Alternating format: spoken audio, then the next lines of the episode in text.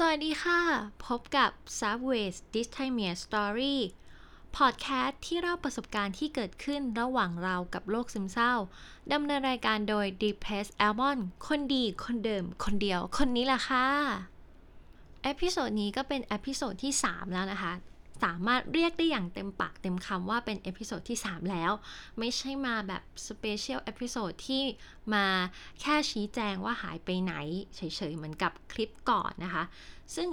episode นี้เนี่ย เราก็จะมาเล่ารายละเอียดที่พูดค้างไว้ในคลิปก่อน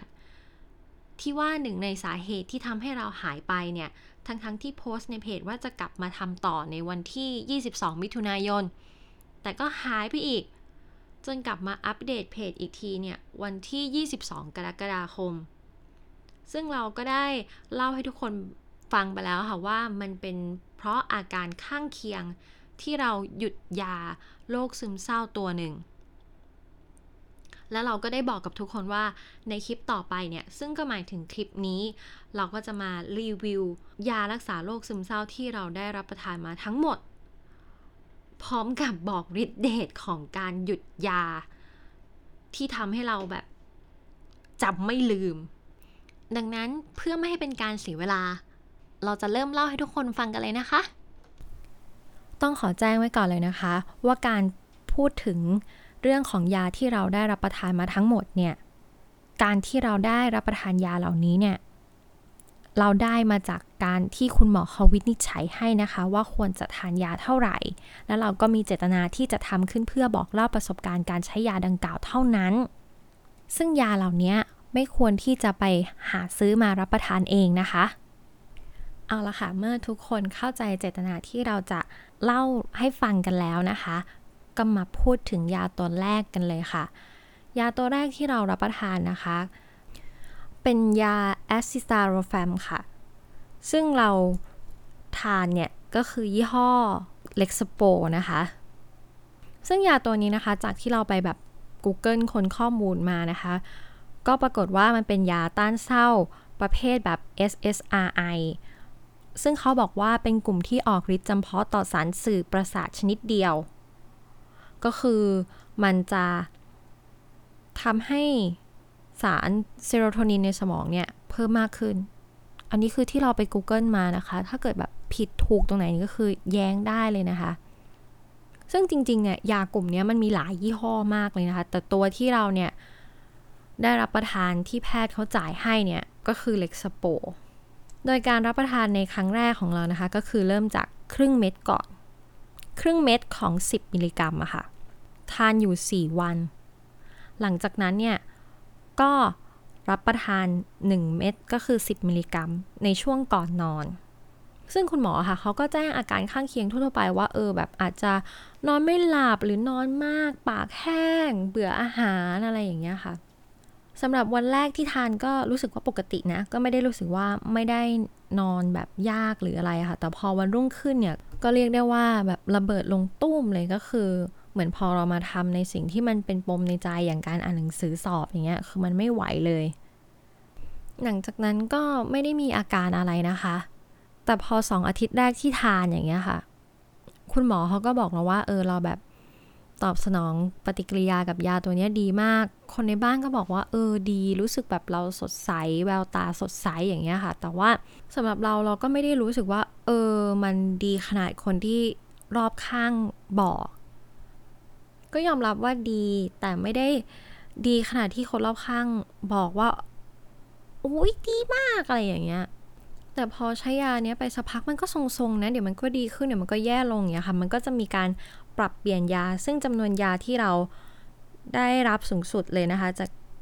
จากการที่คุณหมอจ่ายให้ก็คือ 20 มิลลิกรัม โดยทานก่อนนอนเหมือนเดิมค่ะ ขอสารภาพตรงๆเลยนะคะ มีช่วงที่เราทานยาเนี้ย แล้วแบบรู้สึกไม่ได้มันดีขึ้นเลยอะ่ะ เออ คือทานตอนนั้นเรารู้สึกแบบ เอ๊ะทำไมทานแล้วมันไม่ดีขึ้นอะ่ะ มันต้องดีขึ้นสิ เราก็เลยหยุดยาเอง ซึ่งอันเนี้ยมันไม่ดีมากๆนะ มันไม่ควรทำแต่ในช่วงที่หยุดยาเองอะค่ะ มันก็ไม่ได้มีผลข้างเคียงของยาหรืออะไรเลยนะ ถ้าพูดง่าย ๆ ก็คือมันไม่มีผลข้างเคียงจากการหยุดยา แต่ไม่ควรหยุดเองนะคะ สิ่งที่เราทำแบบ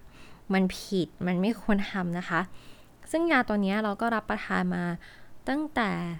รักษาในคุณหมอคนแรกเลย จนมาเปลี่ยนยาคุณหมอคนที่ 3 นะคะ เพราะว่า คุณหมอเขามองว่า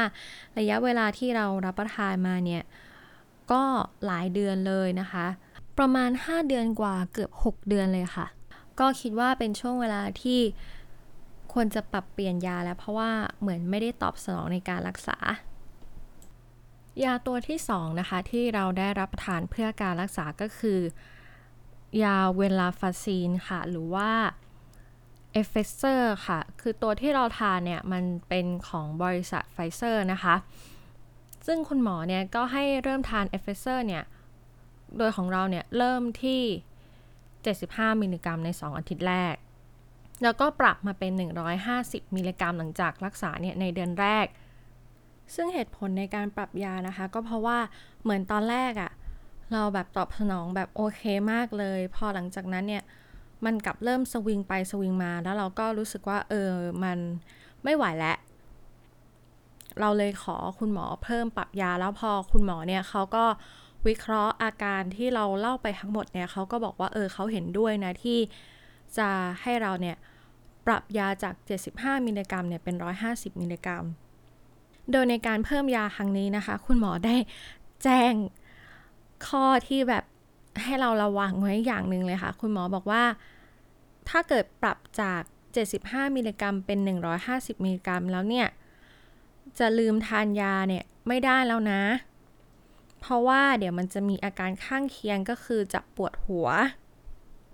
แล้วก็บอกแล้วค่ะว่า ถ้าสมมติว่าลืมทาน นึกออกตอนไหนเนี่ยให้ทานตอนนั้นเลย แล้วหลังจากนั้นเนี่ยก็ค่อยๆ ปรับช่วงเวลาให้มันตรงตามเดิม โดยยาตัวนี้นะคะ คุณหมอเนี่ยให้เรารับประทานในช่วงหลังอาหารเย็นค่ะสำหรับเรานะเราค่อนข้างที่จะคิดว่าการที่คุณหมอเตือนแบบนี้เนี่ยเป็นเพราะว่าเราเคยหยุดยามาเองก่อน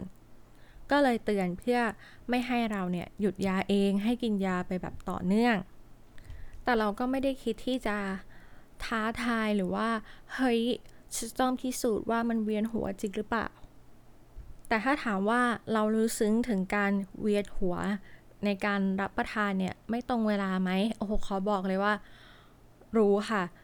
เพราะว่าในการรับประทานของเราเนี่ยเรารับประทาน 1 เม็ดในช่วงเย็นนะคะ แล้วทีนี้มีอยู่วันหนึ่งเนี่ยเราออกไปข้างนอกค่ะ ในช่วงเย็นแต่ว่าเราลืมเอายาเนี่ยไป เราก็คิดว่าเอ้ยไม่เป็นไรหรอกเดี๋ยวกลับมาก็ค่อยกินก่อนนอนก็ได้ ตอนแรกมันก็ยังแบบไม่ปวดหัวนะ ช่วงที่เราแบบทานข้าวเย็นประมาณแบบสี่โมงอะไรอย่างเงี้ย แต่พอสักพักหนึ่งอะ่ะ มันก็เริ่มปวดหัว มันปวดหัวแบบเหมือนหัวจะแตกอะ่ะ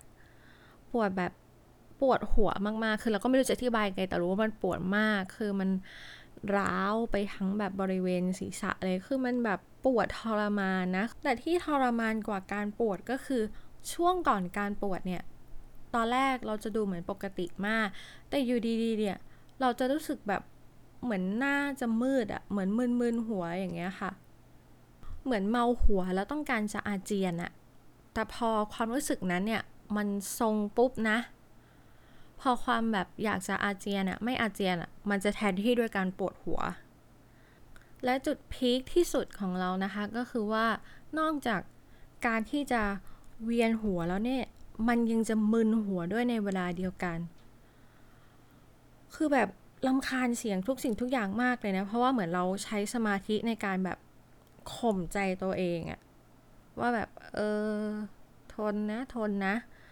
คือเราจำช่วงเวลาไม่ได้เป๊ะหรอกนะคะ ว่าอาการเนี่ยมันเริ่มมาเมื่อไหร่ แต่ที่จำได้ก็คือหลังจากทานข้าวเย็นเนี่ยสักพักหนึ่งอะแป๊บเดียวอะคือไม่ถึงชั่วโมงแน่นอนอะ อาจจะประมาณแบบ 20 นาทีได้อะหลังจากนั้นก็มีอาการที่เล่ามาปรากฏขึ้นตลอดเลยค่ะ แล้วแบบไม่ได้มาแผ่วให้เรารู้สึกว่า เอ้ย จะหายแล้วนะ คือไม่คือมาแบบปวดชัดจัดเต็มอะซึ่งพอเราถึงบ้านประมาณแบบสามทุ่มครึ่งอะอาการเหล่านี้ก็ยังไม่หายเลยนะ มารู้สึกดีขึ้นก็คือหลังจากกินยาประมาณแบบ 15 นาทีอะคืออาการเหล่านี้หายไปปิดทิ้งเลยความรู้สึกของร่างกายอะมันคนละเรื่องกันเลยอะแล้วพอหลังจากเราเจอเหตุการณ์เนี้ยเราก็ไม่คิดที่จะลองดีกับยานี้อีกเลย คือ ทานตรงตามเวลาตลอด ซึ่งปกติเนี่ย เราทานประมาณ 5 โมงใช่ไหมคะ ประมาณ 4 โมง 5 โมงเราก็ปรับมาเป็นแบบ 6 โมงหรือทุ่มหนึ่งเพื่อที่แบบว่าเวลาเราออกไปไหนอย่างเงี้ย ถ้าไม่พกยาแล้วก็ลืมอะ่ะมันจะได้ไม่เกิดอาการแบบนี้ขึ้นมาอีก ในการรับประทานยา Effexor ตัวนี้ค่ะ เราก็ได้ทานคู่กับยาตัวอื่นด้วย ซึ่งตัวแรกที่เราทานคู่นะคะก็คือ methylphenidate หรือว่า Ritalin นะคะ โดยการที่เรารับประทานยาเนี้ย คุณหมอเขาแจ้งว่าเออเราทาน Effexor เนี่ยครบโดสมาแล้วนะ ไอ้อาการที่เรา นั่งอ่านหนังสือสอบเนี่ยเรารู้สึกแบบกระสับกระส่ายไม่มีสมาธิเนี่ยมันควรจะหายไปได้แล้ว คุณหมอเขาก็เลยให้ทาน Ritalin เนี่ยค่ะ ควบคู่กันไปด้วยก็คือให้ทาน 1 เม็ดหลังอาหารเช้ากลางวันค่ะ ขนาดที่เรารับประทานนะคะก็คือ 10 มิลลิกรัมค่ะ พอเราได้รับยาตัวเนี้ยเอาจริงๆนะเราหวังพึ่งเลยแหละเรากะคิดว่ามันจะต้องแบบโหยอ่านแล้วแบบเหมือนดีดนิ้วว่า แบบโอ้โห โฟกัสแน่นโฟกัสดีโฟกัสเก่งอย่างเงี้ยเออเราคาดหวังไว้เลยแหละ แต่พอเราทานแล้วใช่ไหมคะ ช่วยในเรื่องของการที่แบบรู้สึกกระสับกระส่ายแบบความรู้สึกที่แบบเหมือนไม่อยากจะนั่งอยู่ตรงนี้อยากจะแบบออกหนีไปจากการอ่านหนังสืออย่างเงี้ยโอเค อันนี้ยอมรับเลยว่ามันช่วยได้ดีขึ้นมาก แบบสามารถทำให้เราเนี่ยนั่งอยู่ในห้องอ่านหนังสือได้นานมากขึ้นรู้สึกสบายใจในการนั่งอยู่ในห้องอ่านหนังสืออย่างเงี้ยแต่ว่าเรื่องของสมาธิในการอ่านหนังสือเนี่ยเราก็ยังรู้สึกเหมือนเดิมนะคือ คิดว่ามันไม่ได้ต่างจากเดิมเท่าไหร่ก็คือเหมือนอ่านผ่านตาอย่างเดียวอะค่ะแต่ว่ามันไม่ได้แบบเข้าไปในสมองอะทั้งทั้งที่ก็ตั้งใจอ่านนะไม่ใช่ว่าอ่านแบบไปผ่านๆอย่างเงี้ยแล้วพอทานแบบ สองเม็ดต่อวันเนี่ยไอตอนเช้าเนี่ยเออก็รู้สึกดีใช่ไหมว่าเออรู้สึกเหมือนแบบมีแรงมีอะไรอย่างเงี้ยแต่พอเม็ดที่สองอะโหง่วงมาก ง่วงแบบโอ้จะหลับแล้วอะไม่ไหวแล้วอะแล้วพอแบบผ่านไปสักพักหนึ่งอะประมาณแบบครึ่งชั่วโมงอะค่ะหรือว่าประมาณ 40 นาทีอะอาการเหล่านี้มันก็จะแบบหายไป แล้วก็เหมือนสมองแล่นอืมประมาณนี้นะคะ แต่เราก็ไม่ได้รู้สึกชอบยานี้เท่าไหร่นะเพราะเราสึกว่า เออมันเหมือนแบบเหมือนบูตเร็วเกินแล้วเรารับไม่ทันอะอันนี้คือความรู้สึกนะ ความรู้สึกของเราเนี่ยแหละค่ะ ซึ่งหลังจากที่เราไปพบคุณหมออีกครั้งหนึ่งเนี่ย ก็ได้เล่าเรื่องอาการแบบ 2 เม็ดที่ทานเนี่ยคุณหมอเขาก็เลยปรับให้เหลือเม็ดเดียว ซึ่งในการทานลิทาลีนของเราอันเนี้ยมันไม่ที่เป็น การที่บังคับว่าต้องทานนะ คือคุณหมอบอกว่าให้เราทานเมื่อที่เรารู้สึกแบบว่าเออเราไม่ไหวอะ่ะต้องการตัวช่วย เราก็ทำแบบนั้นนะคะ เราก็ทำแบบเออถ้ามันไม่ไหวก็คือต้องการเป็นตัวช่วย และอีกเหตุผลหนึ่งนะคะ ที่ไม่ได้ทานบ่อยเนี่ย ก็เป็นเพราะว่า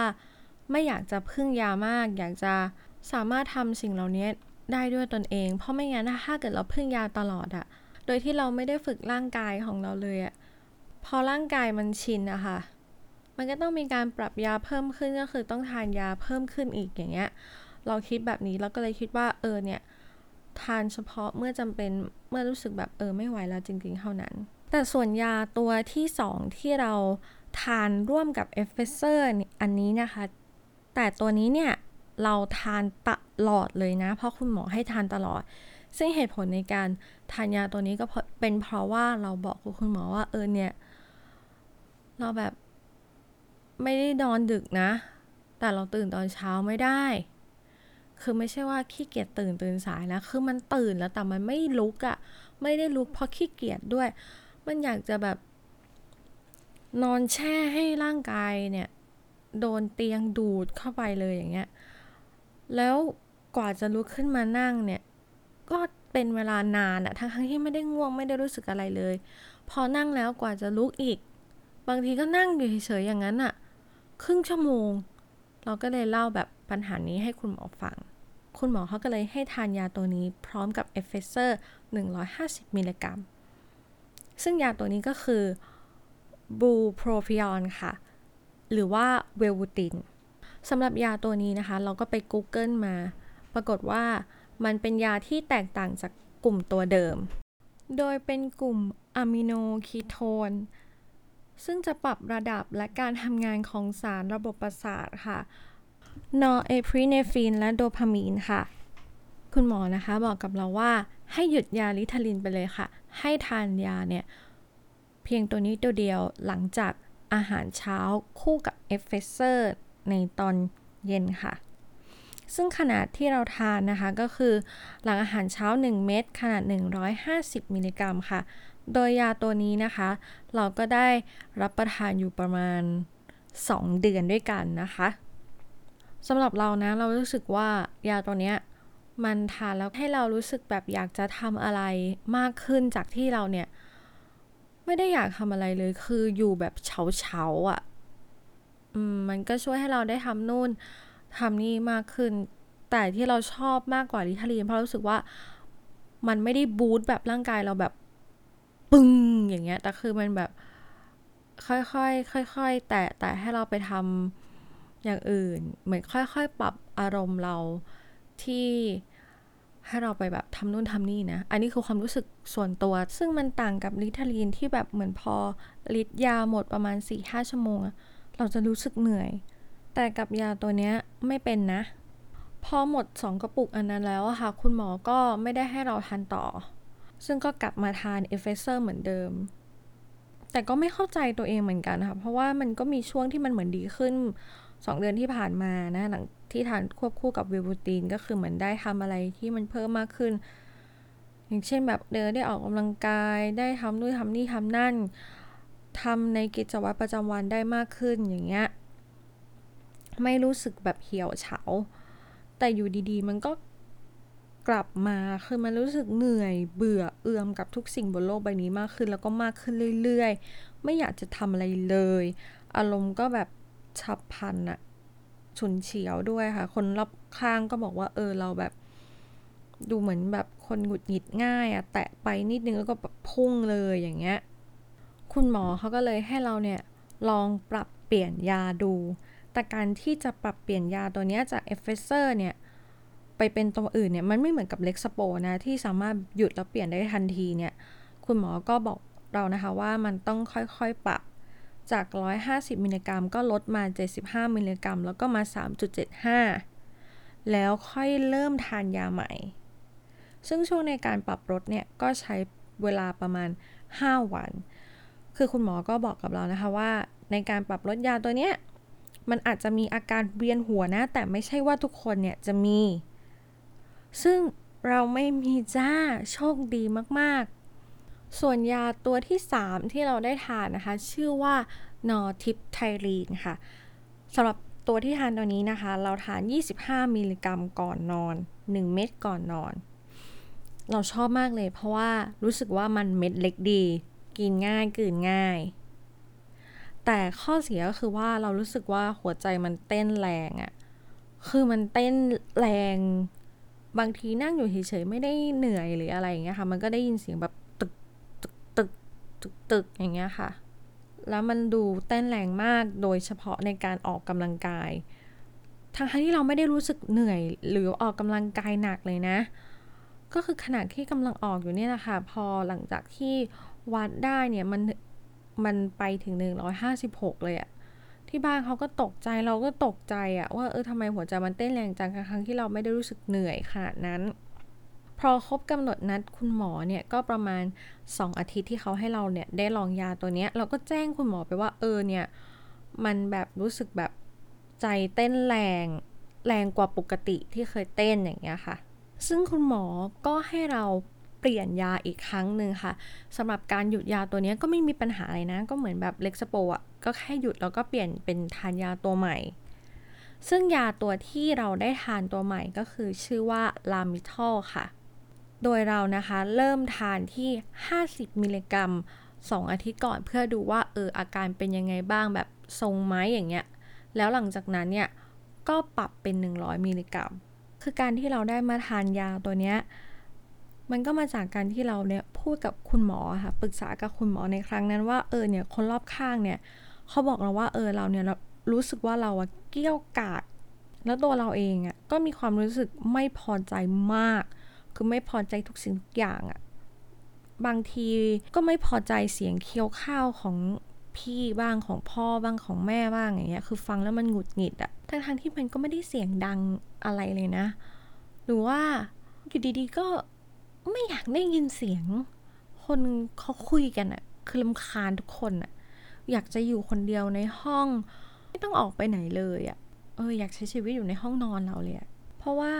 รู้สึกออกไปเจอใครแล้วมันวุ่นวายอะการอยู่คนเดียวรู้สึกแบบมันแฮปปี้ดี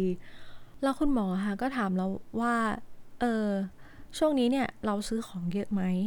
ซึ่งปรากฏว่าช่วงนั้นนะเป็นช่วงที่เราซื้อของเยอะ ยอมรับว่าซื้อของเยอะจริง ๆ แต่มันเป็นของที่เราคิดไว้แล้วนะว่าเราอยากได้ แต่เราอาจจะซื้อในจำนวนที่มันมากเกินไป อย่างเช่นซองหน้ากากอนามัยอย่างเงี้ย บ้านเรามีสมาชิกทั้งหมด 4 คน เราซื้อมาประมาณ 14 ซอง ซึ่งเราคิดว่าเอาไว้ใส่กระเป๋าที่ใช้ประจำเลย 4 คน เอาไว้ในรถอีก เอาไว้ที่ทำงานของคุณพ่ออีกอย่างเงี้ยค่ะ แล้วลายมันก็น่ารักด้วย เราคิดว่าเออ มันก็แบบปรับเปลี่ยนได้ และที่สำคัญก็คือว่าเราไม่อยากจะจัดกระเป๋าใหม่หลาย ๆ ครั้ง เราก็จะเอาไปใส่ในกระเป๋าที่เราสับเปลี่ยนใช้เป็นประจำก็มาก็ประมาณ 2-3 ใบ ซึ่งคุณแม่เราก็เป็นแบบเดียวกัน ขี้เกียจจัดใหม่ แบบบางทีจะออกไปข้างนอกแล้ววันนี้เปลี่ยนกระเป๋าเงี้ย ก็ต้องมานั่งลื้อเอาหน้ากากซองหน้ากากอนามัยอย่างเงี้ยไปอีกเหรอแทนที่กระเป๋าที่เราใช้แบบสับเปลี่ยนประจำก็มีอยู่เลย ซึ่งเราก็คิดแบบนี้ แล้วช่วงนั้นปรากฏว่าหนังสือมันก็ลด เราก็เลยแบบซื้อหนังสืออะไรอย่างเงี้ยเข้ามาด้วย แล้วพอของมันมาส่งอะ่ะ มันก็เลยดูแบบเยอะมากอย่างเงี้ยค่ะ แต่ก็ไม่ได้ซื้อจนเกินตัวแบบ เกินจนเดือดร้อนนะ ก็คือซื้ออยู่ในที่ขอบเขตของเราอย่างเงี้ยค่ะ ที่เรารับผิดชอบได้ แต่มันอาจจะเยอะเกินไป แต่เราไม่ได้ อธิบายรายละเอียดคุณหมอแบบเยอะขนาดนี้ไง พอคุณหมอถามว่าเออเราซื้อของเยอะไหมเราก็บอกว่า เออเยอะค่ะ แล้วคุณหมอเขาก็บอกว่าเออเนี่ยเดี๋ยวจะให้ทานยาตัวนี้นะ แล้วหลังจากที่เราแบบปรับยาทานตัวเนี้ยอย่างตลอดแล้วเนี่ย เราก็ไปซื้อจากร้านขายยาข้างนอก ที่ไม่ใช่โรงพยาบาล ก็อย่างที่บอกค่ะว่าโรงพยาบาลเอกชนอะค่ายามันแพง แพงแบบแพงๆอะ ซึ่งถ้าออกไปซื้อข้างนอกหรือร้านขายยาทั่วไปได้อะมันประหยัดกว่าเยอะมากอะกลับมาเรื่องนี้ต่อ ทีนี้พอเราไปซื้อปุ๊บอะเราก็ได้อ่านเอกสารกำกับยา ซึ่งที่อ่านพ่อเลยมาเพราะว่ามันหนามาก แล้วเราก็ไม่เข้าใจเหมือนกันนะคะ ว่าเวลาซื้ออยากับโรงพยาบาลอย่างเงี้ยบางที เราซื้อแบบเต็มขวดเลยนะไออย่างเวลบูตินเงี้ยเราเราแบบเต็มขวดเลย 30 มิลลิกรัมอย่างเงี้ย เออไม่ใช่ 30 มิลลิกรัมดิ30เม็ดเขาแต่เขาก็ไม่ใส่เอกสารกำกับยามาให้ แต่พอเราไปซื้อข้างนอกเนี่ย เออ มันก็ได้เอกสารกำกับยาทำให้เราแบบเหมือนได้รู้ข้อควรระวังอะไรอย่างเงี้ยมากขึ้นอะทีนี้กลับมาเรื่องนี้ต่ออีกครั้งหนึ่ง ก็คือพอเราอ่านเอกสารกำกับยาแล้วเนี่ย พออ่านปุ๊บอะเราตกใจนะ เพราะว่ามันบอกว่าเป็นยารักษาไบโพล่า เราก็เลยงงว่า เอ้ย ตกลงแล้วเนี่ย เราเป็นไบโพล่าหรอ คือที่ตกใจตรงนี้ก็คือหมายความว่าอ้าวนี้เราไม่ได้เป็นซึมเศร้าใช่ไหมเนี่ย ตกลงเราเป็นไบโพลาร์ใช่ไหมเนี่ย แสดงว่าการรักษามาทั้งหมดเนี่ยที่มันไม่ work เนี่ย เป็นเพราะว่าเราแบบเล่าให้คุณหมอฟังแล้ว เราค่อนข้างเอนเอียงไปว่าเราเป็นโรคซึมเศร้าอย่างเงี้ย ทั้งทั้งที่ความจริงอะเราเป็นไบโพลาร์หรือเปล่าเงี้ย เออ คือเราก็แบบมีความ คิดอย่างนี้มาตลอดเงี้ยค่ะ แล้วประกอบกับการที่เราดื้อยาของยารักษาโรคซึมเศร้าเงี้ยจนเราต้องเปลี่ยนมาหลายครั้งอย่างเงี้ยค่ะ เออเราก็เลยทำให้เราคิดว่า เอ๊หรือว่าเราจะเป็นไบโพล่านะ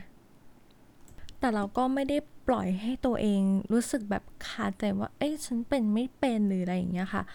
เราก็ไปทำแบบประเมินเลย แล้วปรากฏว่า เออ เราไม่ได้แบบอยู่ในเกณฑ์เข้าข่ายที่จะเป็นโรคไบโพล่า โอเค เราก็สบายใจแล้วว่า เออ เราไม่ได้เป็นโรคไบโพล่านะ ประกอบกับว่าเราไปค้นข้อมูลยาเนี้ยใน Google นะคะเขาก็บอกว่าไอยาตัวเนี้ยมันก็ใช้สำหรับคนที่รักษาโรคซึมเศร้าด้วย แต่เป็นกรณีที่เหมือนแบบปรับเปลี่ยนยา เหมือนดื้อยาอะไรอย่างเงี้ย เราคิดว่า อ๋อ สงสัยเราเป็นตัวนี้หรือเปล่า แล้วเราก็คุยกับพี่ชายเราด้วยค่ะ แล้วเราก็บอกว่า เออ มันก็น่าสงสัยนะ เพราะตรงที่ว่า หงุดหงิดเกี้ยวกาดแล้วก็ตรงเรื่องซื้อของ แล้วพี่ชายเราเนี่ยเขาก็บอกว่าเอ้ยแต่เราไม่ได้ซื้อของแบบจนสร้างความเดือดร้อนน่ะแต่เราแค่ซื้อของเก่ง ก็คือแค่ซื้อเยอะกว่าที่ใช้ แล้วหลังจากที่เราเนี่ยทานยาตัวนี้นะคะลามิทอล100 มิลลิกรัมเนี่ยมาเป็นเวลา 1 เดือนแล้วก็ครบกำหนดที่เราจะเจอคุณหมอ ซึ่งในครั้งนี้เราก็คุยกับคุณหมอแบบปกติอะ ไม่ได้รู้สึกอยากจะคุยอะไรแบบมากขึ้น ก็คือคุยแค่เหมือนเหมือนอ่ามีเรื่องที่อยากจะเล่านู่นนี่นั่น แล้วคุณหมอก็ถามว่าเออเราเป็นยังไงบ้างเราเราก็แค่เหมือนพูดถึงเรื่องอารมณ์อย่างเดียว เออว่าเรารู้สึกแบบนี้นะทานแล้วก็รู้สึกว่าเออเนี่ยมันไม่ได้ซื้อของเก่งอย่างเงี้ยลดในเรื่องของการซื้อของความอยากได้ในการซื้อของ แล้วก็อารมณ์เนี่ยก็ดูไม่ได้ เกรี้ยวกราดคนรอบข้างก็แบบรู้สึกว่าเออเราอารมณ์ดีขึ้นอย่างเงี้ยค่ะ แต่จริงๆอะเราคิดว่าสาเหตุที่เราไม่ได้กล้าพูดอะไรมากเนี่ยเป็นเพราะลึกๆอะเราไม่กล้าถามว่าตกลงแล้วเราเป็นอะไรกันแน่ และรอบนี้นะคะก็มีการเพิ่มยาค่ะ ก็คือให้ทานคู่กับ Effexor 150 มิลลิกรัม ซึ่งก็เหมือนเดิมนะคะ เราก็เพิ่มจาก 75 มิลลิกรัมเนี่ยที่เหลืออยู่เนี่ยเป็น 150 มิลลิกรัมใน 3 วันค่ะ สำหรับการเพิ่มตรงนี้เนี่ยร่างกายก็ไม่ได้มีปัญหาอะไรนะคะ ไม่ได้มีผลข้างเคียงใด ๆ เลย แถมเรายังคิดว่าเรารู้สึกดีกับตัวเองมาก ๆ เลย คือแบบดีตรงที่มันทึ่งกับตัวเองว่าโอ้โหอะไรมันจะสุดปังขนาดนี้แบ่งเวลาเก่งตื่นเช้าเก่ง อดทนเก่ง แม้ว่าจะอ่านหนังสือไม่รู้เรื่องก็มีความอดทนไม่เครียดอารมณ์ดี คือทุกคนในบ้านอะงงไปหมดเลย โดยเฉพาะคุณพ่อคุณแม่คือเขาแบบโอ้โหคือมันดีแบบ นหน้าใจหายดีดีแบบ ดีกันไป ทีนี้พอรอบต่อไปอีกสี่อาทิตย์อะค่ะ ก็ถึงวันที่นัดพบคุณหมอ คุณหมอเขาก็ถามอาการ เราก็ไม่รู้จะคุยอะไรกับคุณหมอเหมือนเดิมนะคะ ก็แค่เล่าอัปเดตอาการทั่วๆไปแค่นั้นเอง เพราะว่ามันดีแบบ มันดีจนน่าใจหาย มันดีจนตกใจอะหน่าตกใจอะซึ่งรอบนี้นะคะ คุณหมอเขาก็ได้แจ้งข่าวดีให้กับเราค่ะว่า จะให้เหลือการทานยาเนี่ยทานยาเพียงตัวเดียวนะ โดยคุณหมอเนี่ยจะให้เลิกยา Effexor ค่ะ โดยให้เราทานที่มีอยู่ให้หมด ซึ่งที่เรามีอยู่ก็คือขนาด 150 มิลลิกรัมนะคะ ก็คือให้ทานให้หมด พร้อมกับ Lamictal 150 มิลลิกรัม 1 ครั้งก่อนนอน ส่วน Effexor เนี่ยก็ให้ทานหลังอาหารเย็นเหมือนเดิมนะคะ นอกจากนี้นะคะ เราก็รวบรวมความกล้าค่ะ ที่จะถามคุณหมอค่ะว่า เออเนี่ยตกลงเราเป็นไบโพลาร์หรือเปล่า เพราะว่ายาที่รับประทานเนี่ยคือ Lamictal เนี่ยที่เราไปอ่านมาเนี่ย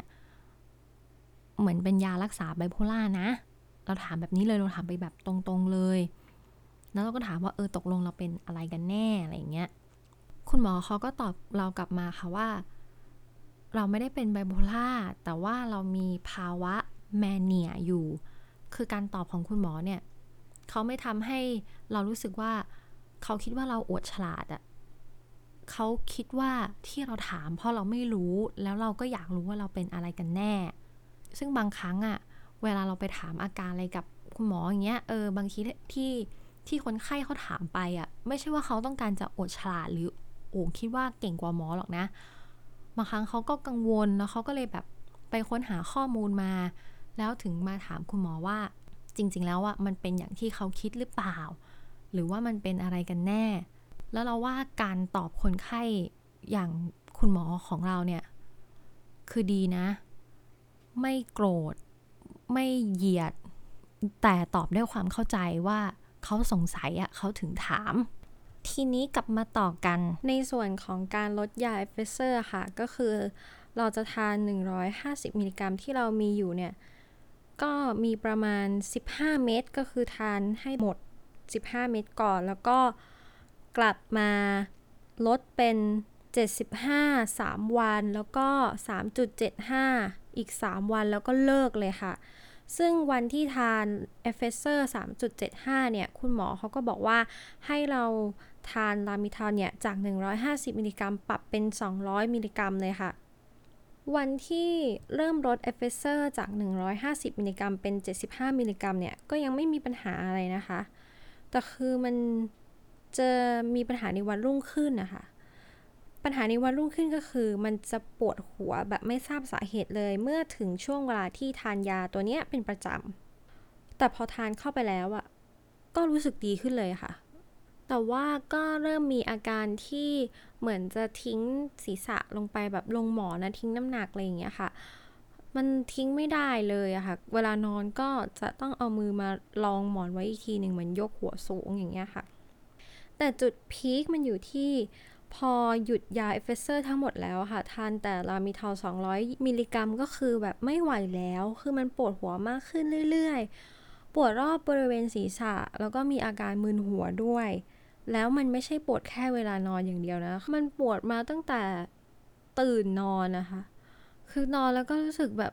ไม่ได้รู้สึกดีอะ มันมันมึนหัวด้วยอะค่ะ ตื่นมาก็มึนหัวเลยช่วงนั้นก็คือพยายามใช้ชีวิตแบบสโลไลฟ์มาก เดินช้าๆ ทานข้าวช้าๆ แบบที่ต้องเดินช้าเพราะว่ามันมึนหัวมากจริง ๆ แล้วก็แบบปวดหัวด้วยค่ะ มันปวดทรมานมากเลยนะ ปวดแบบทั้งวันอะ ทั้งวันทั้งคืนเลยอะค่ะ ช่วงที่หายเนี่ยก็คือช่วงที่หลังจากหลับไปแล้วเนี่ยตื่นขึ้นมาประมาณ 5 นาที รู้สึกความเวียนหัวตรงนี้มันหายไป แต่พอเราเริ่มลุกหรือเริ่มขยับตัวอย่างเงี้ยก็กลับมาเหมือนเดิม ซึ่งเราก็เป็นมา 10 วันแล้วอะค่ะ เราก็เลยโทรศัพท์แบบไปหาคุณหมอว่าเออเนี่ย เราแพ้ยาลามิทัน200 มิลลิกรัมหรือเปล่า มันมากเกินไปหรือเปล่า คือทำไมแบบเหมือนมันเวียนหัวปวดหัวขนาดนี้อย่างเงี้ยค่ะ คุณหมอเขาก็บอกว่าที่ปวดหัวเนี่ยเพราะว่าเป็นอาการข้างเคียงจากการเลิกยา Effexor ก็คือแบบพอมันลด 3.75 แล้วก็ไม่ไม่ทานต่อเลย มันก็จะมีอาการแบบนี้ค่ะเวียนหัวอย่างเงี้ย ซึ่งคุณหมอเขาก็แจ้งว่าบางคนก็ไม่เป็น บางคนก็เป็นแค่ 3-5 วัน อาทิตย์หนึ่ง แต่บางคนก็ 2 อาทิตย์ ซึ่งถ้าเราปวดหัวเนี่ยก็ให้ทานยาพารา ซึ่ง 10 กว่าวันที่ผ่านมา เราไม่ทานยาพาราเลยนะคะ เพราะเราคิดว่าเราไหว แล้วก็ไม่อยากทานยาเยอะด้วยก็เลยแบบ ต้องทนเอาอะค่ะ คือแม้มันจะไม่ไหวเนี่ยก็คือทนเอาแล้วก็เอาพวกยาหม่องยาดมที่มันสีเหลืองๆอะโอ้โห ทารอบศีรษะเลยใช้คำว่ารอบศีรษะเลยนะ แล้วก็ทาตรงขมับด้วยค่ะ แล้วก็เอาแบบเจลประคบเย็นอย่างเงี้ย ก็มาประคบตรงบริเวณศีรษะอย่างเงี้ยค่ะ แล้วก็เวลานอนก็คือเอามือรองหมอนอีกทีนึงอย่างเงี้ย เออ มันดูใช้ชีวิตลำบากมากจริงๆนะพอพูดถึงแล้วก็โอ้โห เหนื่อยอะแต่ทีนี้พอคุณหมอบอกว่า เออ มันเป็นอาการข้างเคียงปกติทั่วไป ไม่มีอะไร ก็ให้ทานยาลามิทานแบบ 200 มิลลิกรัมเหมือนเดิมเลย แล้วก็ ถ้าปวดหัวก็ให้ทานยาพาราพอคุณหมอบอกแบบนี้ปุ๊บกับการที่มันแบบทนมาเรื่อยๆ แล้วมันเริ่มทนไม่ไหวแล้วอะเราก็เลยเอาว่ากินยาพารา ซึ่งช่วงแรกที่ทานยาพาราคือดี คือมันมีช่วงอะไรที่มันแบบ ไม่ปวดหัวแบบแค่หน่วงๆอย่างเงี้ย นานขึ้น คือสำหรับเราหน่วงๆแบบจี๊ดๆอันเนี้ยคือถือว่า โอเคกว่าที่มันทั้งมือทั้งปวดหัวไง ในช่วงแรกที่ทานประมาณ 2-3 วันน่ะเออ มันรู้สึกมหัศจรรย์ขึ้นมากเลยนะเอาจริงถูกต้องต้องใช้คำว่ามหัศจรรย์เลยจริง ๆ เพราะเราทนมาแบบ 10 กว่าวันแล้ว โดยที่ไม่ทานยาแก้ปวดหัวเลย มันเลยทำให้มีช่วงที่ช่วงที่อาการยังไม่ออกหลังจากตอนตื่นนอนแบบในช่วงกลางวันอย่างเงี้ยค่ะ มันแค่แบบเดียวเองอะ มันเลยรู้สึกแบบทรมานอะพอเราทานยาพาราเข้าไปปุ๊บอะช่วงเวลาเนี้ยมันก็แบบขยายตัวนานขึ้น คือมันไม่ได้หายแบบเฟรชแบบเหมือนคนปกติหรอกนะคะ ที่ไม่มีอาการเวียนหัวเนี่ยมันไม่ใช่แบบนั้นก็คือมันเหมือนแค่แบบเหมือนนั่งเรือเหมือนมีคลื่นแล้วก็กระทบแบบคลื่นคลื่นเบาๆอะไรอย่างเงี้ยเออแต่ว่าสำหรับคนที่ปวดหัวมานานสิบกว่าวันอย่างเราตอนนั้นอะเราก็เลยรู้สึกว่าเออมันดีโหโคตรมหัศจรรย์เลยแต่ก็เป็นได้แค่ สองถึงสามวันเนี่ยแหละค่ะ พอเริ่มวันที่สี่เนี่ย ก็ทานแบบเดิมมันก็ลดลดลดน้อยลง จนไม่รู้สึกอะไรแล้วว่าว่าทานยาพารามันก็ไม่ไหว มันก็เหมือนแบบเอาไม่อยู่แล้วอย่างเงี้ยค่ะ แล้วมันก็ครบกำหนด 2 อาทิตย์ที่คุณหมอเขาก็แจ้งว่ามันเป็นอาการข้างเคียงของยาที่จะปรากฏได้นานที่สุดอะคือพูดตรงๆเลยนะ ถ้าไม่ติดว่ามีโควิด หรืออะไรอย่างเงี้ย เราก็อยากจะไปแอดมิดนอนโรงพยาบาลเลยค่ะ เพราะว่ามันไม่ไหว มันปวดหัวมาก ปวดหัวแบบ โอ้ย เหนื่อยเนี่ย แค่คิดก็ยังเหนื่อยเลย พาราก็เอาไม่อยู่แล้วอย่างเงี้ยค่ะ แล้วมันเกินสองอาทิตย์อีกต่างหาก เอาจริงเลยวันนั้นที่เราโทรหาคุณหมออะ คือ คือเราแบบทานยาพาราเข้าไปแล้วมันปวดหัวแล้วมันก็หลับไม่ได้ มันปวดหัวมาก เรา พูดเป็นร้องไห้ไปเลยนะ คือร้องไห้กับตัวเองนะคือแบบโอ๊ยปวดหัวไม่ไหวแล้วอย่างเงี้ยเพราะมันทรมานมากจริง ๆ คือมันทรมานมากเรารู้ว่าบ่นไปไงมันก็ไม่หายแต่คือมันได้แบบระบายอารมณ์ออกมา ซึ่งเราก็บอกให้พี่ชายของเราอะเตรียมเก็บของแอดมิดโรงพยาบาลเลยค่ะ แล้วก็ขอให้พี่ชายเนี่ย ช่วยไปเฝ้าที่โรงพยาบาลหน่อยเพราะว่าเราไม่ไหวแล้วอะมันปวดแบบ อยู่เฉยๆก็ปวดหัวนอนนิ่งๆก็ไม่ได้อย่างเงี้ยทรมานมากแบบเราร้องออกมาเลยอย่างเงี้ยค่ะมันทรมานจริงๆอะแล้วเราก็เลยแบบติดต่อโรงพยาบาลวันนั้นเลยค่ะ เราก็แจ้งอาการกับพยาบาลหน้าห้องของคุณหมอเรียบร้อยแล้วก็รอที่คุณหมอว่างก็จะโทรกลับมา ซึ่งตอนนั้นอะเราก็บอกพี่เราเลยว่า เออ เราปวดหัวแบบทนไม่ไหวอะ่ะคือเราไม่สามารถ handle การคุยกับใครได้แล้วเหมือนแบบ ไม่ไหวแล้วจริง ๆอะ่ะเราก็บอกพี่แล้วว่า เออ ถ้าเกิดคุณหมอโทรมาเนี่ย ให้บอกด้วยนะว่าเราปวดหัวมากแล้วมันก็เกินสองอาทิตย์แล้ว แล้วก็ปวดหัวแบบทิ้งน้ำหนัก ลงไม่ได้เลย เอาแบบหัวพิงก็ไม่ได้นอนนอนหมอนอย่างเงี้ยยังนอนไม่ได้เลยอย่างเงี้ยค่ะ มันก็ยังไม่ดีขึ้นเลย จะให้ทำยังไงจะต้องไปโรงพยาบาลไหมแพ้หนักจนถึงแอดมิดไหมอะไรอย่างเงี้ยค่ะ ซึ่ง หลังจากเราตื่นนอนเนี่ย พี่เราก็มาบอกค่ะว่าเออคุณหมอเขาโทรมาแล้วนะ แล้วก็คุยอาการกันเรียบร้อยแล้ว คุณหมอเขาก็บอกว่าที่เราเป็นมากขนาดนี้อาจจะเป็นเพราะเราลด ต้องไม่ใช้คำว่าลดสิ ต้องใช้คำว่าเลิก Effexor หยุดยา มันก็เลยมีอาการที่ปวดหัวข้างเคียง และประกอบกับการทาน Lamictal 200 มิลลิกรัมเนี่ย มันก็เลยอาจจะแบบทำให้รวนมากขึ้นเข้าไปอีก คุณหมอเขาก็ให้ลดค่ะ เป็น 100 มิลลิกรัม เราไม่ใช่ว่าคุณหมอให้ลดแค่ 100 มิลลิกรัมปุ๊บเราหายนะ มันไม่ใช่นะ คือหลังจากนั้นก็ใช้เวลาอีกเป็นอาทิตย์อะค่ะ จนกว่าอาการทั้งหมดเนี่ยมันจะหายไป จากใจเลยนะ ช่วงที่เป็นอะคือมันเบื่อมากจริงเบื่อแบบ มันปวดมันทรมานด้วยอะค่ะ เราอะคิดไว้เลยนะว่า ถ้าชีวิตมันยังเป็นอยู่แบบนี้ต่อไปอะเออขอตายดีกว่า มันทรมานมากจริงแล้วมันทรมานจนแบบทำอะไรไม่ได้เลยอะแล้วพอมันเป็นอย่างเงี้ย เราโคตรเบื่อเลยนะ กับการที่ตื่นเช้ามาอาเวียนหัวแล้วใช่ไหมอาลงมากินข้าวกินข้าวเสร็จนั่งสักพัก ให้แบบไม่เป็นกรดไหลย้อน ครึ่งชั่วโมงอะไรเงี้ย เสร็จแล้วก็นอนต่อ แล้วก็ตื่นแล้วก็กินแล้วก็วนไปวนมาอยู่แบบเนี้ยคือเราหวยหาในการทำกิจวัตรประจำวันอื่น ๆมาก แล้วเราก็ไม่เคยคิดเลยค่ะว่า ตัวเราเนี่ยจะหวยหาการอ่านหนังสือสอบ คือมันคิดถึงจริงๆอะ่ะ คือมันแบบเบื่อกับการเวียนหัวตรงเนี้ยเออแบบรู้สึก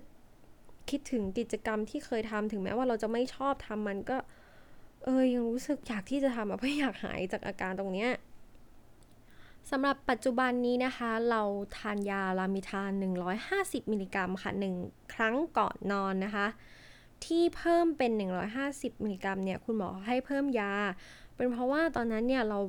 โทรไปขอความช่วยเหลือก่อนที่จะถึงวันนัดค่ะ โดยในการเพิ่มยาของคุณหมอนะคะ คุณหมอเขาให้เหตุผลกับเราว่าเออหนึ่งร้อยมิลลิกรัมเนี่ยมันไม่สามารถ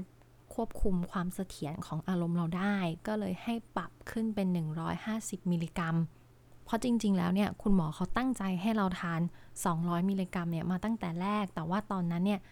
เราลด Effexor ด้วยแล้วมากินยาตัวนี้ด้วยเนี่ยมันก็เลยแบบมีอาการเวียนหัว หนักเป็นทวีคูณ คุณหมอเขาอธิบายแบบนี้นะคะ ตรงนี้อาจจะนอกเหนือประเด็นที่เกี่ยวกับยานะคะ แต่เราอยากจะฝากไว้ค่ะว่าเออถ้าเกิดสมมุติว่ามันยังไม่ถึงวันนัด แต่เรารู้สึกไม่ไหวแล้ว ไม่ไหวที่จะควบคุมตัวเองได้หรือควบคุมสถานการณ์ได้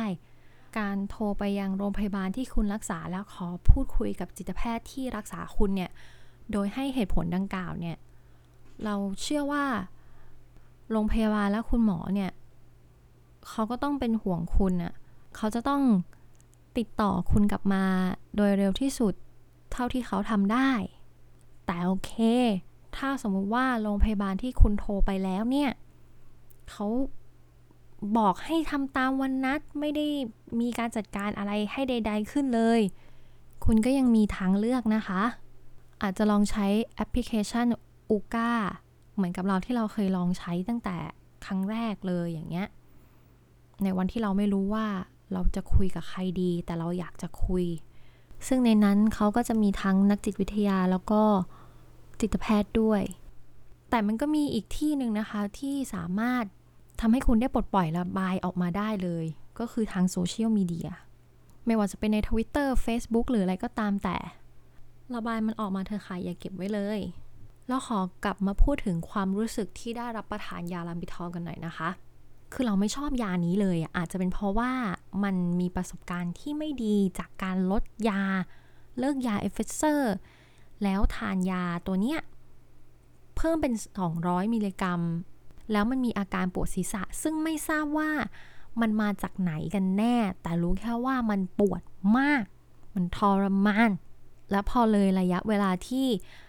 การเลิกยา Effexorมันจะต้องหาย มันก็ดันไม่หายอีก เราก็เลยไม่ค่อยชอบยาตัวนี้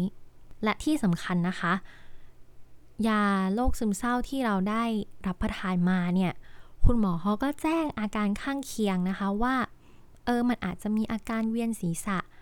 แต่เราก็ไม่เคยแบบพบอะคือมันไม่ได้ปรากฏบ่อยอะอย่างเล็กซาโปอย่างเงี้ย ไม่มีเลย Effexor เนี่ย ก็มีแค่เฉพาะตอนที่เลยชั่วโมงที่ทานไปเท่านั้นน่ะ คือเหมือนเลยช่วงเวลาแล้วร่างกายต้องการยาอย่างเงี้ย เออ ถึงจะมี แต่นอกเหนือจากนั้นก็คือไม่มีไม่มีแบบว่า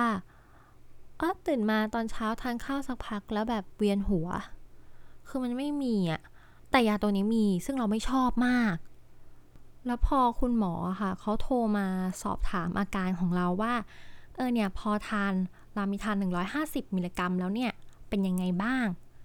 เราก็บอกไปว่าบางทีมันก็มีการแบบเวียนศีรษะบ้าง หลังทานข้าวเช้าอย่างเงี้ยประมาณ 11 โมง เที่ยงเงี้ยอยู่ดีๆ ก็ไม่ได้เป็นอะไรเลย แต่ก็เวียนศีรษะ บางครั้งก็เป็นช่วงเย็นบ้าง มีอาการเวียนศีรษะ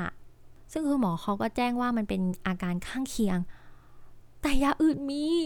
แต่เราไม่เจอไง แต่อันเนี้ยมันมาเจออะเออเอาจริงๆความรู้สึกก็คือไม่ชอบอะแต่คุณหมอให้ทานอะเราก็โอเคต้องทานนะนะ แล้วคุณหมอเขาก็แจ้งเพิ่มเติมค่ะว่า ให้เราอะวัดความดัน ว่าความดันที่เรามีเนี่ยต่ำกว่า 90 หรือเปล่า คุณหมอเขาให้เราวัดแล้วก็คอยสังเกตไว้ และนอกจากนี้นะคะ คุณหมอเขาก็ให้เราทานลิทาลีนค่ะ ทานวันละเม็ดถึง 2 เม็ดหลังอาหารเช้าหรือหลังอาหารกลางวันนะคะ 10 มิลลิกรัมเนี่ย แล้วแต่เราเลยค่ะว่าเวลาอ่านหนังสือแล้วเนี่ย มันมีอาการกระสับกระส่ายมากแค่ไหน เออก็คือให้ทาน ควบคู่กับลิทาลีนไปด้วย แต่ไม่ได้ทานเป็นประจำ ทานเมื่อมีอาการ และรู้สึกว่ามันกระสับกระส่าย จนที่ไม่สามารถมีสมาธิโฟกัสในการอ่านหนังสือได้ก็แค่นั้น ในขณะเดียวกัน ถ้าถามเราว่าเราชอบยาตัวไหนในบรรดาที่ทานมาทั้งหมดอะเราก็ขอตอบว่า เรารู้สึกดีกับเวบูตินมากที่สุด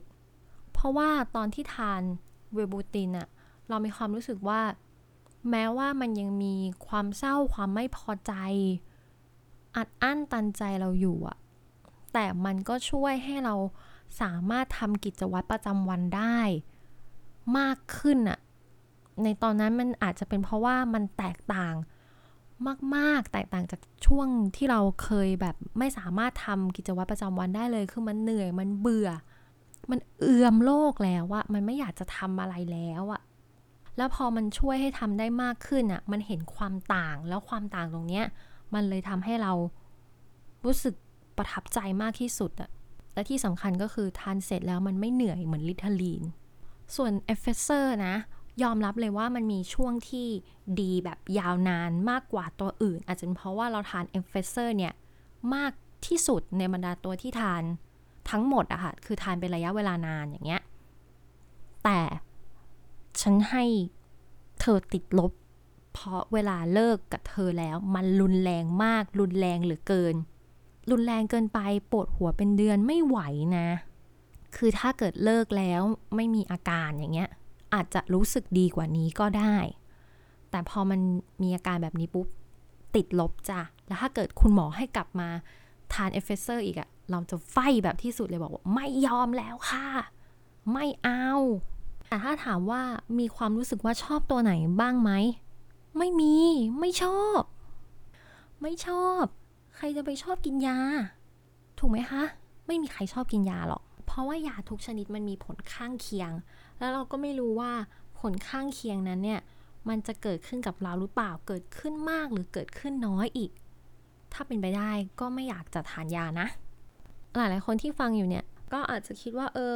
ปรับเปลี่ยนยามาหลายรอบแล้วทำไมมันยังสวิงเหมือนเดิม เออเราก็ยอมรับนะว่ามันก็ยังสวิงเหมือนเดิม แล้วมันก็ยังไม่สามารถแก้ปัญหาในการอ่านหนังสือสอบไม่ได้เลย คือไม่ใช่แค่ทุกคนที่คิดหรอกเราก็คิดคิดเองจนอยากเลิกที่จะรักษาเลยค่ะ เพราะว่าหนึ่งคือมันเปลืองเงิน แล้วปัจจัยหลักที่เราต้องการให้มันแก้จุดที่เราจะต้องไปใช้ชีวิตต่อก็คือเรื่องของการอ่านหนังสือสอบเนี่ยมันก็ยังแก้ไม่ได้เลยอะ แต่พอความคิดเนี้ยมันผุดขึ้นมาในหัวหลาย ๆ ครั้งแบบ เออเลิกรักษาดีไหมเลิกรักษาดีไหมอย่างเงี้ยค่ะ มันก็เหมือนแบบฝังอะเนาะแต่พอเราก่อนนอนเนี่ย เราก็คิดตามที่มันบอกนะเลิกรักษาดีไหมแล้วทีนี้เราก็มาคิดเลยค่ะว่า เออตอนเราไม่รักษาเนี่ยมันเป็นยังไง แต่พอรักษาแล้วมันเป็นยังไง ถามว่าในตอนรักษามันก็ยังมีสวิงขึ้น ดีขึ้นบ้างแย่ลงบ้าง แต่ในเรื่องของการอ่านหนังสือที่เราอยากแก้เนี่ย คือเมื่อก่อนเนี่ยอ่านมันแล้วเนี่ยมันทุรนทุรายเลยนะ แต่ตอนเนี้ยมันก็ดีขึ้น ก็ยังไม่ค่อยมีอาการปรากฏ ก็ยังเหลือแค่อ่านแล้วไม่จำ แค่อ่านผ่านสายตาไปเฉยๆอย่างเงี้ย แต่ถ้ามาเทียบกันจริง ๆ เลยอะช่วงที่รักษา มันก็ยังดีกว่าช่วงที่ไม่รักษา แล้วเราก็คิดว่า ยารักษาโรคซึมเศร้าอะมันก็มีเยอะแยะ ตอนนี้เรายังหายาที่ใช่ไม่เจอ แต่มันก็ไม่ใช่ว่ามันไม่มี แล้วก็คิดอีกนะคะว่าสมมุติว่าเออถ้ามันรักษาด้วยยาอย่างเดียวอย่างเงี้ยมันไม่ work มันไม่หายอย่างเงี้ยมันก็ยังมีการรักษาด้วยวิธีอื่นอีกอย่างเงี้ยค่ะ อย่างการไปทำจิตบำบัดมันยังมีหลายช่องทางอะพอเรา คิดแบบนี้ขึ้นมาค่ะ เราก็ตอบกับความคิดที่เหมือนอยู่ในหัวเรานะ พอเราตอบไปปุ๊บอะความคิดแบบนี้มันก็หยุดลงเลยนะคะ ปัจจุบันก็ไม่ได้มีความคิดที่บอกว่าให้เลิกรักษาแบบผุดขึ้นมาแวบในความคิดเราเลยนะ เราเข้าใจนะคะว่าบางคนที่เขารักษามานานกว่าเรา อาจจะมองว่าเออเรายังรักษาได้ไม่นานก็แค่แบบปีกว่าอย่างเงี้ย มันก็ยังพอมีกำลังใจในการรักษาได้อยู่ แต่ที่เขาต้องรักษาเนี่ยเขานานกว่าเรา มันก็เหนื่อย ก็อาจจะทำให้เขาถอดใจกับการรักษา มันก็ไม่ใช่เรื่องแปลกเลยนะคะที่จะถอดใจอะ่ะ เพราะขนาดเรารักษามาแค่ปีกว่า ก็ยังมีช่วงที่เรายังอยากจะเลิกอะ่ะ ยังอยากจะถอดใจกับการรักษาไปแล้วอะ่ะ แล้วคนที่เขารักษามานานกว่าเราอะ่ะ เขาจะไม่ถอดใจได้ยังไง ที่ต้องสู้แล้วมันยังแบบ ยังไม่เสร็จสักทีอะมือนสงครามมีสงครามอยู่อายุร่วมกันสงบแล้วก็มีสงครามมาใหม่อีกอย่างเงี้ยเออมันอยู่วนเวียนอยู่กับความเจ็บปวดอย่างเงี้ย ใครบ้างมันจะไม่ท้อที่ต้องสู้อยู่ตลอดเวลา เราคงไม่สามารถไปบอกคุณว่า เอ้ยลุกขึ้นมามาสู้แล้ว เดี๋ยวเราจะผ่านไปได้ด้วยกันนะ เพราะว่าความเจ็บปวดของเรากับของคุณที่คุณเจออะมันไม่เหมือนกัน แต่เราก็ ขอเป็นกำลังใจให้อะไม่ว่าคุณจะเจอกับอะไรก็ตามอะตอนนี้คุณล้มอยู่คุณยังไม่อยากลุกอะ ก็ไม่เป็นไร คุณจะใช้เวลาเท่าไหร่ก็ได้ แล้วก็ค่อยลุกขึ้นมาใหม่ แต่เรื่องเดียวที่เราอยากจะขอนะคะ คือทบทวนเรื่องราวอีกทีก่อนจะไป อ้าวไม่ใช่นะคะ ไม่ใช่เพียงเรื่องที่จะขอของลุลานะคะ แต่ว่าที่เราจะขอคุณจริง ๆอะ่ะ เราไม่อยากจะให้คุณ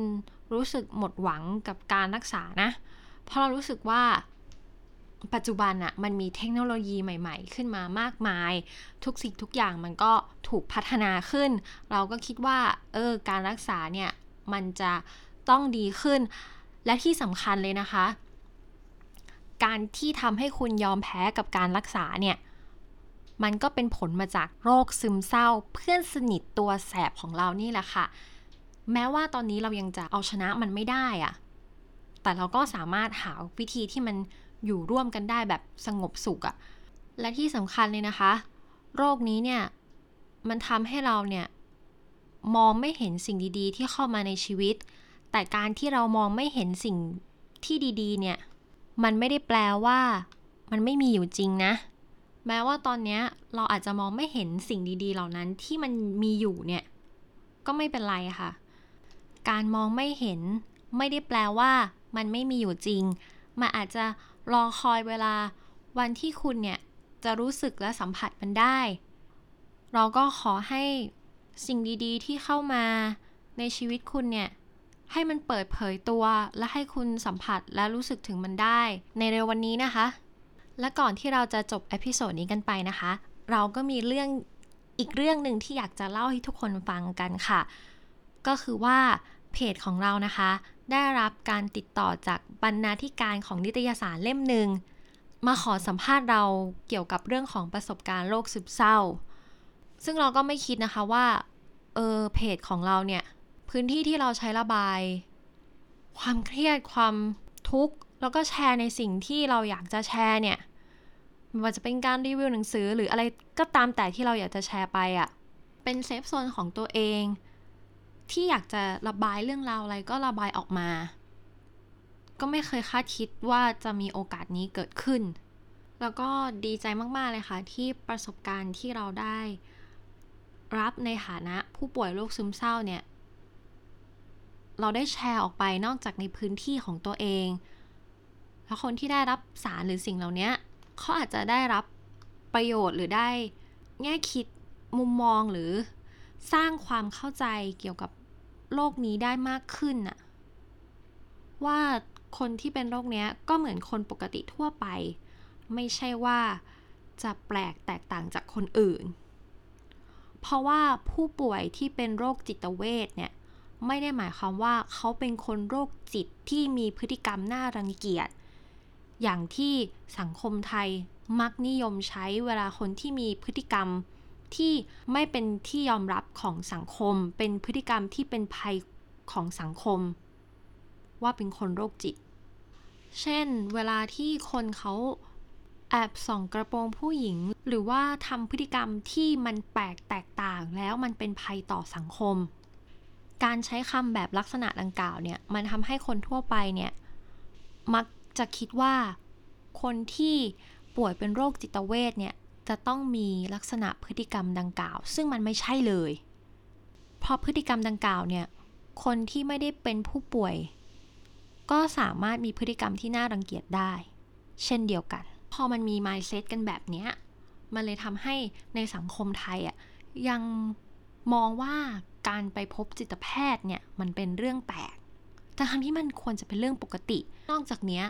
ยังถูกทำให้ได้ค่าว่าการเจ็บป่วยทางจิตใจเนี่ยมันเป็นเรื่องเล็กน้อย ซึ่งมันไม่ใช่เลยนะ เพราะว่าไม่ว่าคุณจะเจ็บป่วยทางกายหรือทางใจอะ่ะ มันเป็นเรื่องเกี่ยวกับตัวคุณทั้งนั้น มันสำคัญทั้งสองอย่าง และเมื่อมันไม่ใช่การแข่งขัน เราก็ไม่ต้องไปจัดลำดับค่ะว่า ความเจ็บปวดไหนเนี่ย มันเป็นความเจ็บปวดที่สำคัญกว่า ที่จะต้องรับการรักษา เพราะว่าทั้งสองอย่าง มันเป็นความเจ็บปวดที่ทั้งสำคัญ และหากเจ็บปวดแล้ว ก็ควรที่จะเข้ารับการรักษา และสำหรับ episode ที่ 3 เนี้ยค่ะ เราถือว่ามันคุ้มค่ามากเลยที่เราได้ตัดสินใจลงมือทำอีกครั้งจริง ๆ เพราะว่าเราก็ได้ระบายความอัดอั้นตันใจกับยารักษาโรคซึมเศร้า ความรู้สึกที่เรามีต่อมันอะเราก็ได้ระบายออกมาทั้งหมด แล้วเราก็ยังได้ มีเรื่องดีๆ มาบอกกับทุกคนว่าเราได้มีโอกาสพูดถึงประสบการณ์โรคซึมเศร้า ของตัวเองในพื้นที่ของผู้อื่น แต่เราไม่บอกนะคะว่า นิตยสารที่เราได้สัมภาษณ์ไปเนี่ย เป็นนิตยสารอะไร เดี๋ยวเราจะไปเฉลยกันในเพจ ถ้าเกิดใครอยากรู้ ก็ลองเข้ามาติดตามกันในเพจดูได้นะคะ ว่าเป็นนิตยสารอะไร แล้วขอจบ episode ที่ 3 นี้ไว้เพียงเท่านี้นะคะ ไว้พบกันใหม่ใน episode หน้า สวัสดีค่ะ